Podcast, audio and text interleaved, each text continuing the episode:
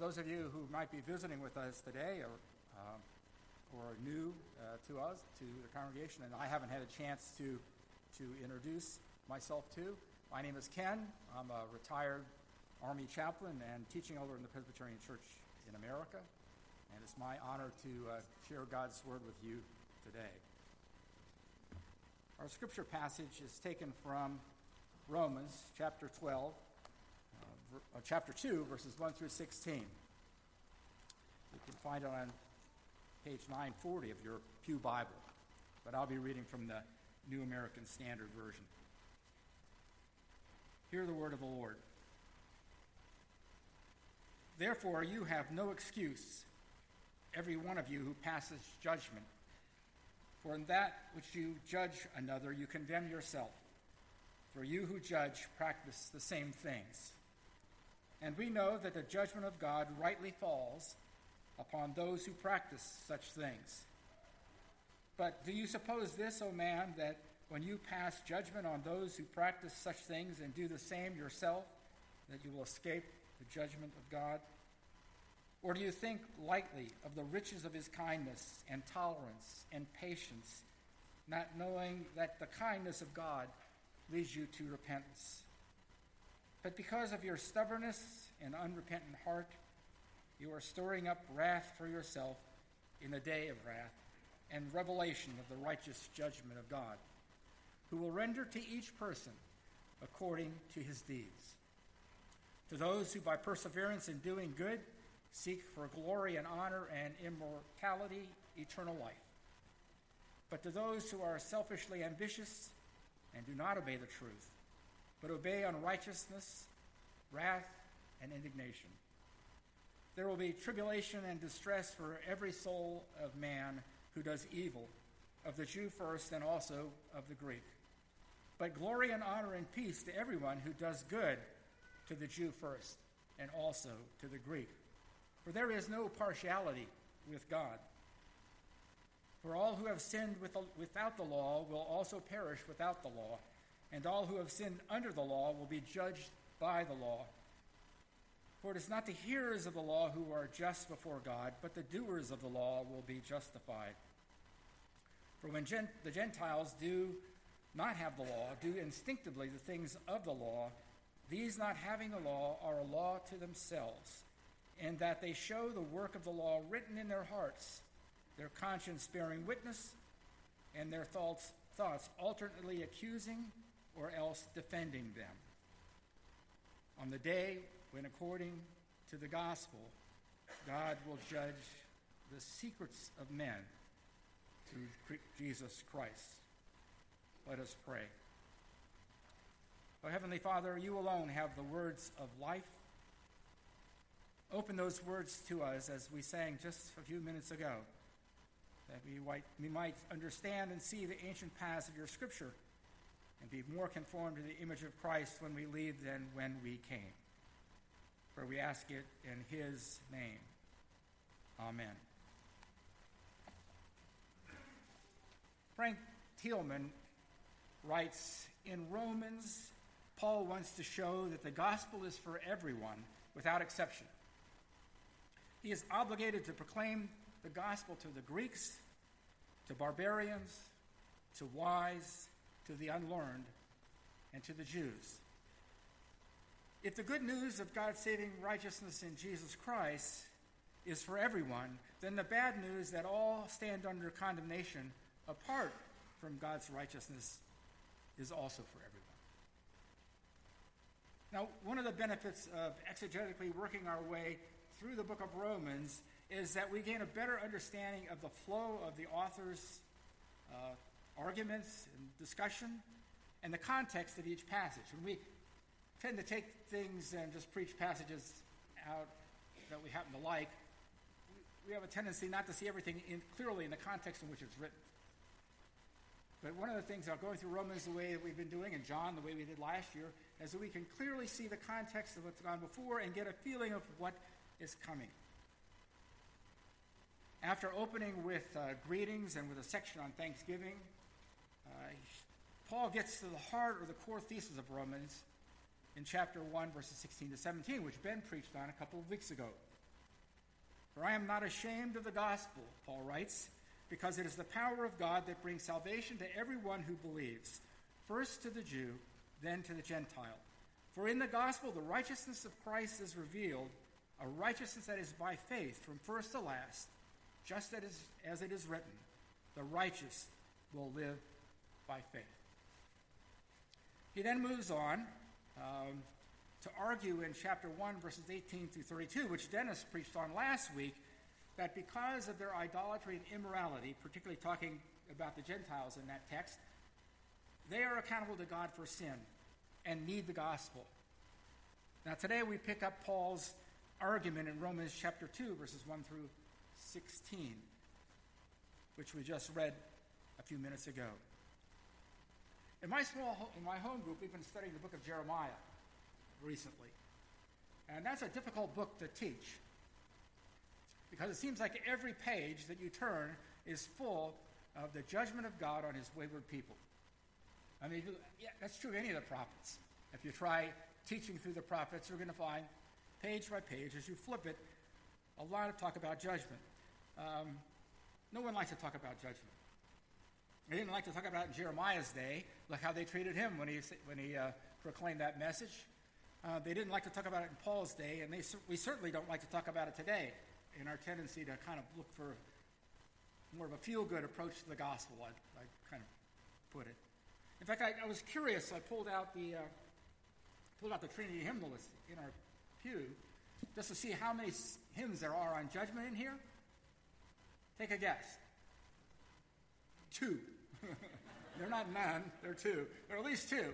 And one of those, I'm not even quite sure, deals with the subject of judgment, in my estimation. but we just don't like to talk about it. Uh, judgment is not our favorite subject. But yet, like a diamond on a velvet black background, the gospel shines the clearest when you hold it against the backdrop of the judgment of God.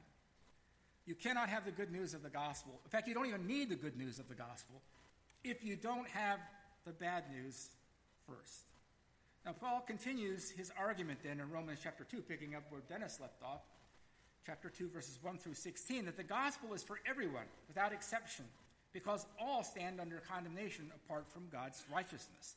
He does this in three stages. And for those of you who are note takers, those three stages are going to be your outline for the day. In verses 1 through 5, he exposes the Jews' false presumption of superiority over the Gentiles and shows that God's judgment is deserved. In verses 6 through 11, Paul sets forth a theological underpinning or basis for that revelation, arguing that God assesses all people on the same basis, that God's judgment is based on works. Finally, he closes his argument in verses 12 through 16 by introducing the topic of the law and shows that God's judgment is applied impartially. So let's see what the Lord has to say to us through Paul and what those words mean for our understanding of our own faith today. First, Paul talks about God's judgment is deserved in verses 1 through 5. Now, if you remember back last week, it shouldn't be hard to do, right? If you remember back last week when Dennis preached, in the immediate preceding uh, context, what does Paul do? He lists out a number of sins, right? That it's like a list, a hall of fame of sins that flourish whenever uh, we reject God. Now, he signals a shift in his argument from where Dennis left off to here in Romans chapter 2, 1 through 5, by moving from a third person plural. I know you were told that you were told there would be no grammar, but uh, it's important to understand. He shifts from they, which he's been talking about, now into verses 1 through 5 to you. He uses a literary form called the diatribe. Uh, a lot of times I think we think that the, the, uh, the, authors were just kind of writing things down and didn't uh, use a lot of technique in what they did, but that's not true. You'll see that in this passage today. Paul uses an argument that's very, a method that's very common in the ancient world, still common today in writing, and that's a diatribe in which a writer instructs his audience by, tell, by letting them kind of listen in on a discussion between himself and the representative of another viewpoint. And today, uh, he, in this passage, In this case, the viewpoint is that of the morally religious people of Paul's day, that's his fellow Jews. They had staked out a claim of moral superiority. You can almost see them in the corner. I can almost, like when I read this passage, almost like visualize them in the corner, standing there, pointing at their, their Gentile neighbors and saying, We aren't like that. We don't hate God. We don't do those kinds of sins. Like their ancestors, they reasoned that as God's chosen people, they were immune from judgment. God is tolerant, He's kind and patient, therefore, He will always overlook our sins. Yet Paul points out their hypocrisy and impending judgment in relation to the practices of evil that they condemn in others. While proclaiming their righteousness, they were guilty of the same types of sins, if not the very same sins that they were denouncing in the Gentile neighbors that they had. They were guilty of what I call presumptive grace. They counted on their heritage, their lineage, and their adherence to the law to save them. Much like Paul's own presumption before his dramatic conversion on the Damascus Road when he met Jesus Christ as his Lord and Savior. Remember how Paul described himself? Oh, Hebrew of Hebrews, keeper of the law, Pharisee. He was depending on his heritage, his lineage, his understanding of the law to get him in a right relationship with God. The religious Jews will be condemned not merely because they judged the Gentiles, but because they practice the same evils that they criticize and judge in others. They cannot appeal to God's covenant. They can't appeal to their heritage to shield them from God's judgment, for God judges all people by what they've done. Mere possession of the law is not an advantage, they have to obey it. But Paul says God is patient. Again and again, he gives the people of God a chance to get it together, to turn to him in repentance and trust. But they refuse. Therefore, like the Gentiles, the Jews are without excuse before God and are storing up wrath for the day of judgment. I think this serves as a reminder for those of us who claim to be people of faith that we have to be careful of presumptive grace. Trying to, we have to avoid justifying our, our own wrongdoing by judging others who are, in our opinion, do worse. Now, admit it, we all do it, right? We all look at people who are worse than us, and sometimes we justify our own willingness to deal or not deal with the sin in our lives by saying, well, you know, it could be worse. It could be like, you know, that person. That seems like a, there's a parable in the, in the, in the Gospels about that, right? And we have to guard against depending on our connection to the institutional church, our heritage, or even our understanding of grace to make us less accountable to our sins. It's just not knowing the words and knowing the ideas. It's the practice that makes a difference. We'll talk more about that. Thielman says it very succinctly. He says this text should prompt Christians to examine their own hearts to see if they are hard and unrepentant, distracted by the sins of others from our own need to acknowledge and turn from sin. It happens to me, and I'm sure it happens to you. We're so distracted by what other people are or are not doing that we don't get the time and take the time to look at what we are or are not doing. And I think it's especially true as we prepare our hearts for the Lord's table this morning, that as we hear God's word and as we listen to Him speak to us through Paul's words, that we ought to take the time to examine our own hearts to see if we are hard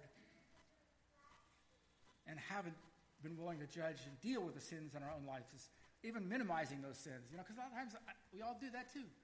That's not a bad sin.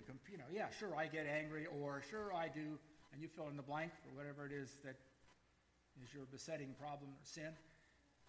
And we can easily dismiss it, not deal with it.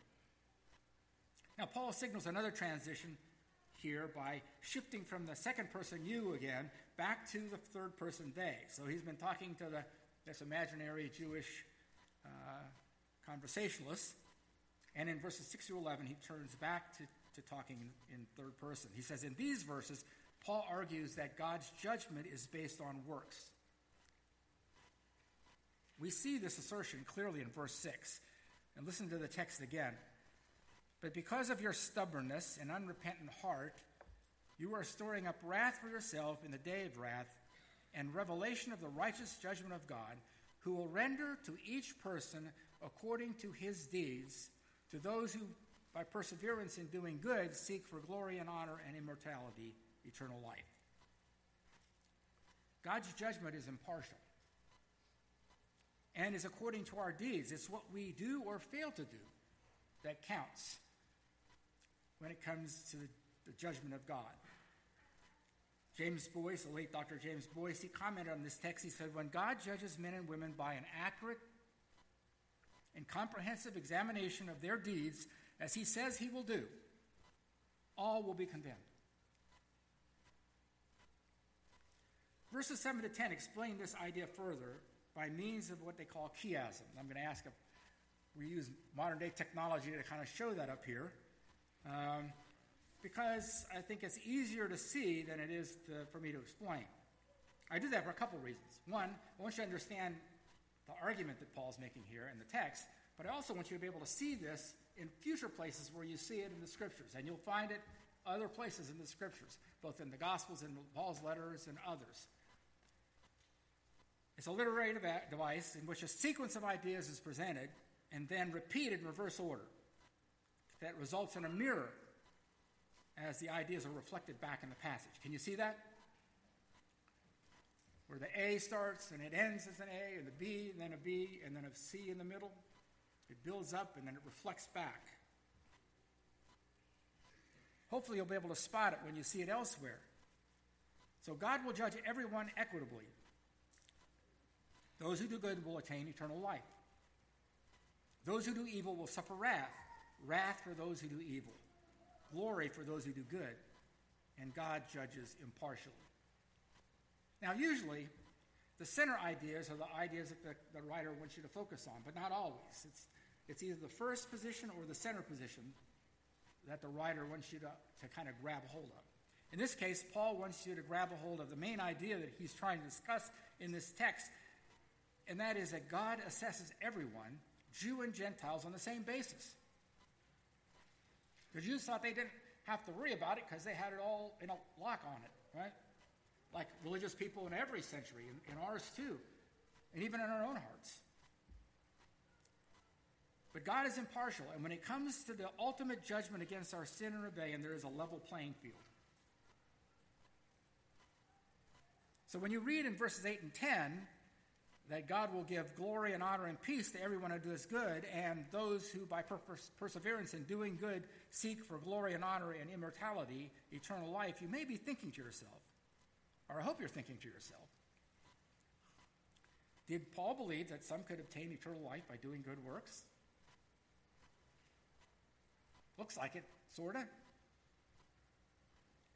But Paul, Paul's argument in, verse, in chapter 1, 18, which Dennis started last week and which will end in chapter 3, verse 20, it's a whole section in this middle section where Paul is making this argument about the gospel, is intended to establish the reason why God has unleashed his saving power in the gospel.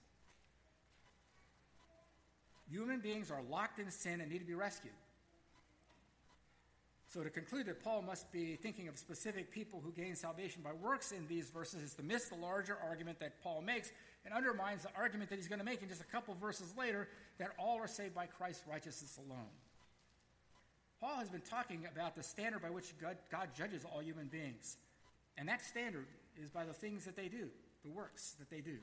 People who do evil works will suffer wrath. People who persist in doing good will gain eternal life but in both cases, it is the criterion of judgment, not the people who meet the criterion, that Paul has in mind. That God judges all people in accordance with their works is a pervasive theme in the Old and New Testament. Works are the standard by which we'll all be judged, but it is not, not how they will be saved. So if Paul isn't saying it is possible for people to be justified by their works, then who are these people? Who are these people who, by perseverance in doing good, seek for glory, honor, and immortality. Who are they? Some suggest Paul is speaking hypothetically here, that he is just basically saying, well, if you could obey the law, and you could keep it perfectly and do it all, then you could be saved by doing it. But it's not possible because, as he just said, no one keeps the law. The Jews who have it and the Gentiles who don't, none of them keep it. That could be one possibility of understanding it. Either way, it comes out to the same point that no one is saved by works. Either way. But I think, given the flow of Paul's argument and the larger context of what he's going to be saying in a few minutes, in, in a, few passages from now, we actually see him reference this same group in Romans chapter 2, verse 26 to 29. I don't know who has that passage and preaches that he's going to be Dennis or Camper, but Paul makes it clear that those who obey the law have been transformed by the Holy Spirit. He writes, For he is not a Jew who is one outwardly, nor in circumcision that which is, that which is outward in flesh, but he is a Jew who is inward, one inwardly, and circumcision is that which is of the heart, by the Spirit, not by the letter. And his praise is not from men, but from God. So while works are proof of salvation, they are never its source. You get that? They're never its source. But they are proof of your salvation. There was a dangerous idea going around, it's still around, when I was a younger believer, that uh, somehow that, you know, that, that becoming a Christian was like a two-stage process, that you could, you could accept Christ as Savior and then come along later and finally realize you need to accept Him as Lord. So in between, you could do all kinds of crazy things. I mean, you could live all kinds of crazy, a crazy lifestyle and before and not understand the need to walk according to, to God's word. But when you became convinced of the lordship of him, his lordship in your life, then you could, you know, accept that and then become right with him. It's dangerous because you don't accept Christ as Savior, you accept him as Savior and Lord. He is who he is. He is both Savior and Lord not in like kind of two-step process. So while works are never the, the source of salvation, they are a proof. Salvation is not by works, or it's not by faith with good works added.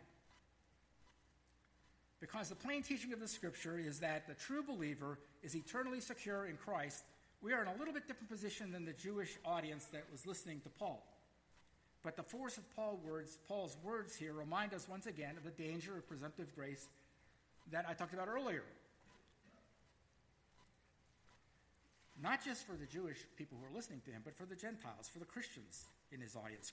Sin is a serious matter, and a lack of concern about sin is incompatible with true faith.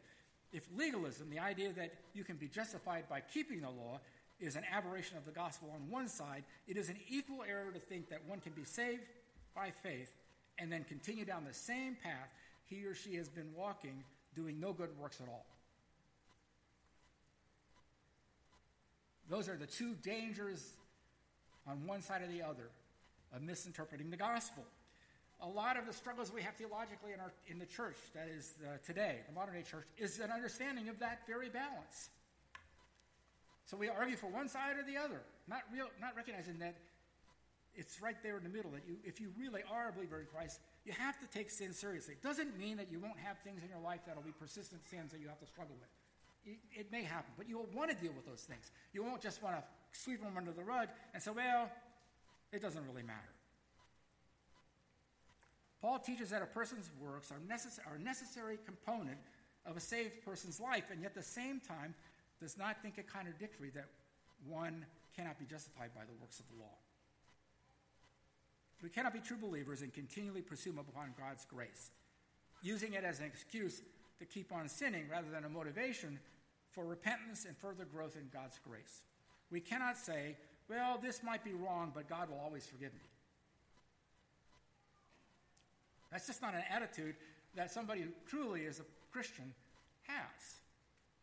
One writer expressed it in his commentary very well. He says, If you think you can continue in your sin and God will forgive you when you decide, you are on dangerous ground. Now, if you're a believer in Christ, your, your, your salvation is eternally secure. We believe that. We believe the scriptures clearly teach that. But I do think sometimes we assume a lot in terms of our assurance when we, we have an attitude like that, that somehow we can continue on to sin and God will forgive us on our time.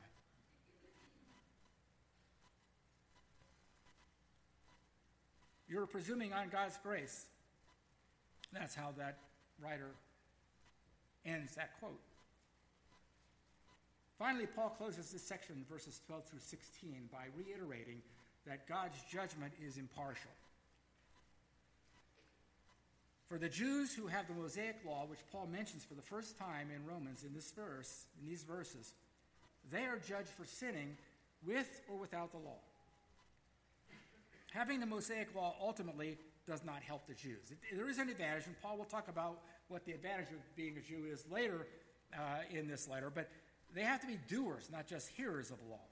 And like everyone, they can only keep the law through Christ. While the Gentiles do not have the written law of God, they have not been left without guidance from God. Paul writes that the Gentiles have the work of the law written in their hearts, their conscience bearing witness, and their thoughts alternately accusing or defending them. The word conscience, which is kind of a unique use of the word by Paul, and thoughts in verse 15 suggest that somehow this law is built into us, all people, as a basic sense of right and wrong. Now, conscience isn't used by Paul in a way that we kind of commonly think of it today. That it is that it is somehow the source of moral standards. Like, you know, you always hear, well, my conscience, this or that, will or will not as if somehow our conscience is able to tell us what is right or wrong. But our conscience is imperfect. It's been imperfect since the fall. So it doesn't have that rule, that, that way of working in our lives. Rather, it passes judgment on whether one has abided by the, the norms set by the law of God. Well, Paul does not tell us how people have access to that in, internal law. I wish he would have. It made my work as an ethicist a lot more easy. He distinctively endorses the idea of natural law.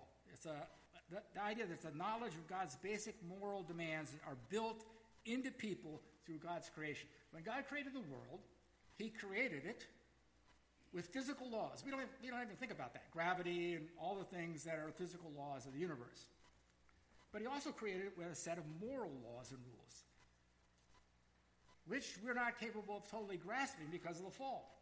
But it doesn't mean they're not there. Now, the idea of natural law has kind of fallen out of favor in some circles because some people assume that it means that it, that or suggests that we're able to reason ourselves to God. That is not what it means. We cannot reason ourselves to God. If God doesn't work in our hearts, we don't care about Him. This is that simple.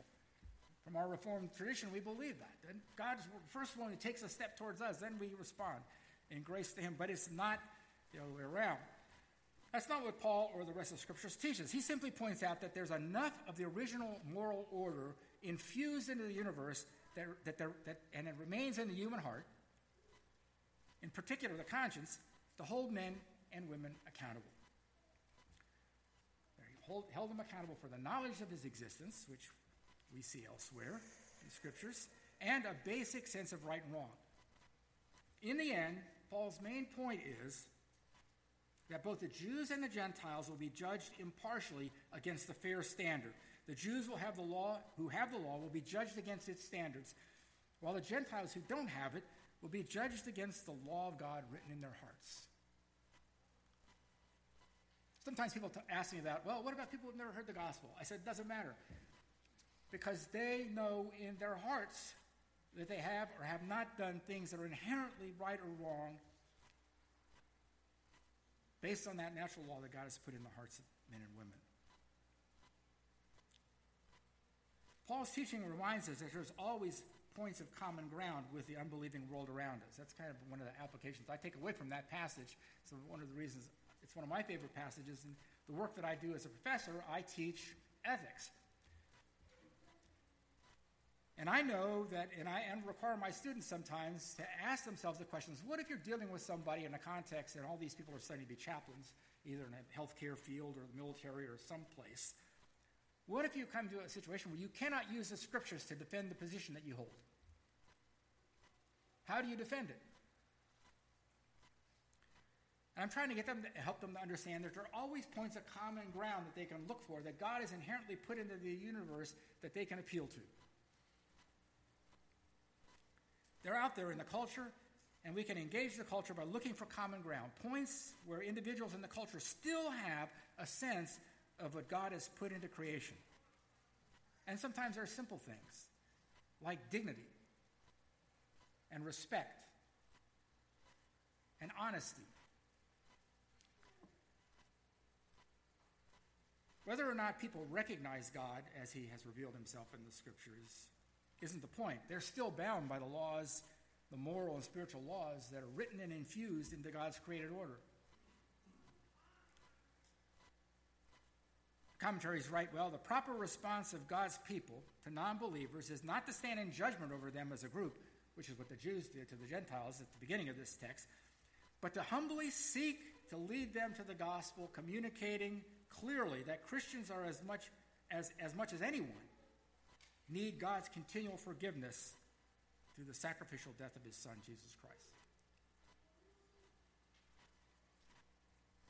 If you're an unbeliever here this morning, your presence here is a part of the Lord's kindness, tolerance, and patience towards you that we read about earlier in the text. He wants you to know that while the bad news is that everyone is equally condemned, the good news is that we can all be set free through the sacrifice of Christ and his imputed righteousness through faith. So if you have a question about that, what that means, and you're here this morning, come up front after the benediction. I'd be glad to talk to you. I know Camper will probably go out and greet people and say hello. But I'll stand up here for a while. If you're a non believer here this morning, so that just doesn't quite make sense to me, I'd love to talk to you. For those of us who profess faith in the Lord Jesus Christ, Paul warns us to avoid presumptive grace. The idea that our connection to the institutional church, our heritage, or even our understanding of grace and all those Christian words makes us less accountable for our sin somehow. Likewise, we must kind of avoid a cavalier attitude towards sin, thinking that we can just keep on sinning and God will simply overlook it out of his love for us until we decide to deal with it. Instead, Paul's words should help us to see that we have an urgent daily need for repentance. You've often heard from this pulpit, Dennis Camper, myself, Ben, others talk about the idea of preaching the gospel to yourself every day. I think so, that's what it means. It means to come to grips with your need for repentance and grace every day. I didn't just need it on the day I first came to know Jesus Christ. I need it every day and I'll need it till the day I pass from this life into the next. The gospel is for everyone, without exception, because everyone stands under condemnation apart from God's righteousness. But the good news is that Jesus Christ came, He died, He rose again from the dead, and through faith in Him, His righteousness can be imputed to you and you can stand before the before God, not saying, I'll stand on my own works, because that's not going to work. But I'm going to stand on the works of Christ, despite my sinful, flawed, imperfect relationship with Him. Let's pray. Heavenly Father, we give you thanks for your mercy and grace we thank you for the bad news because if it wasn't for the bad news, we wouldn't have any good news to celebrate. We wouldn't need it. But we need the, we need the good, the bad news because we need the good news. So, Father, be with us. Help us to be more like Jesus when we leave than when we came, for we ask in his name. Amen.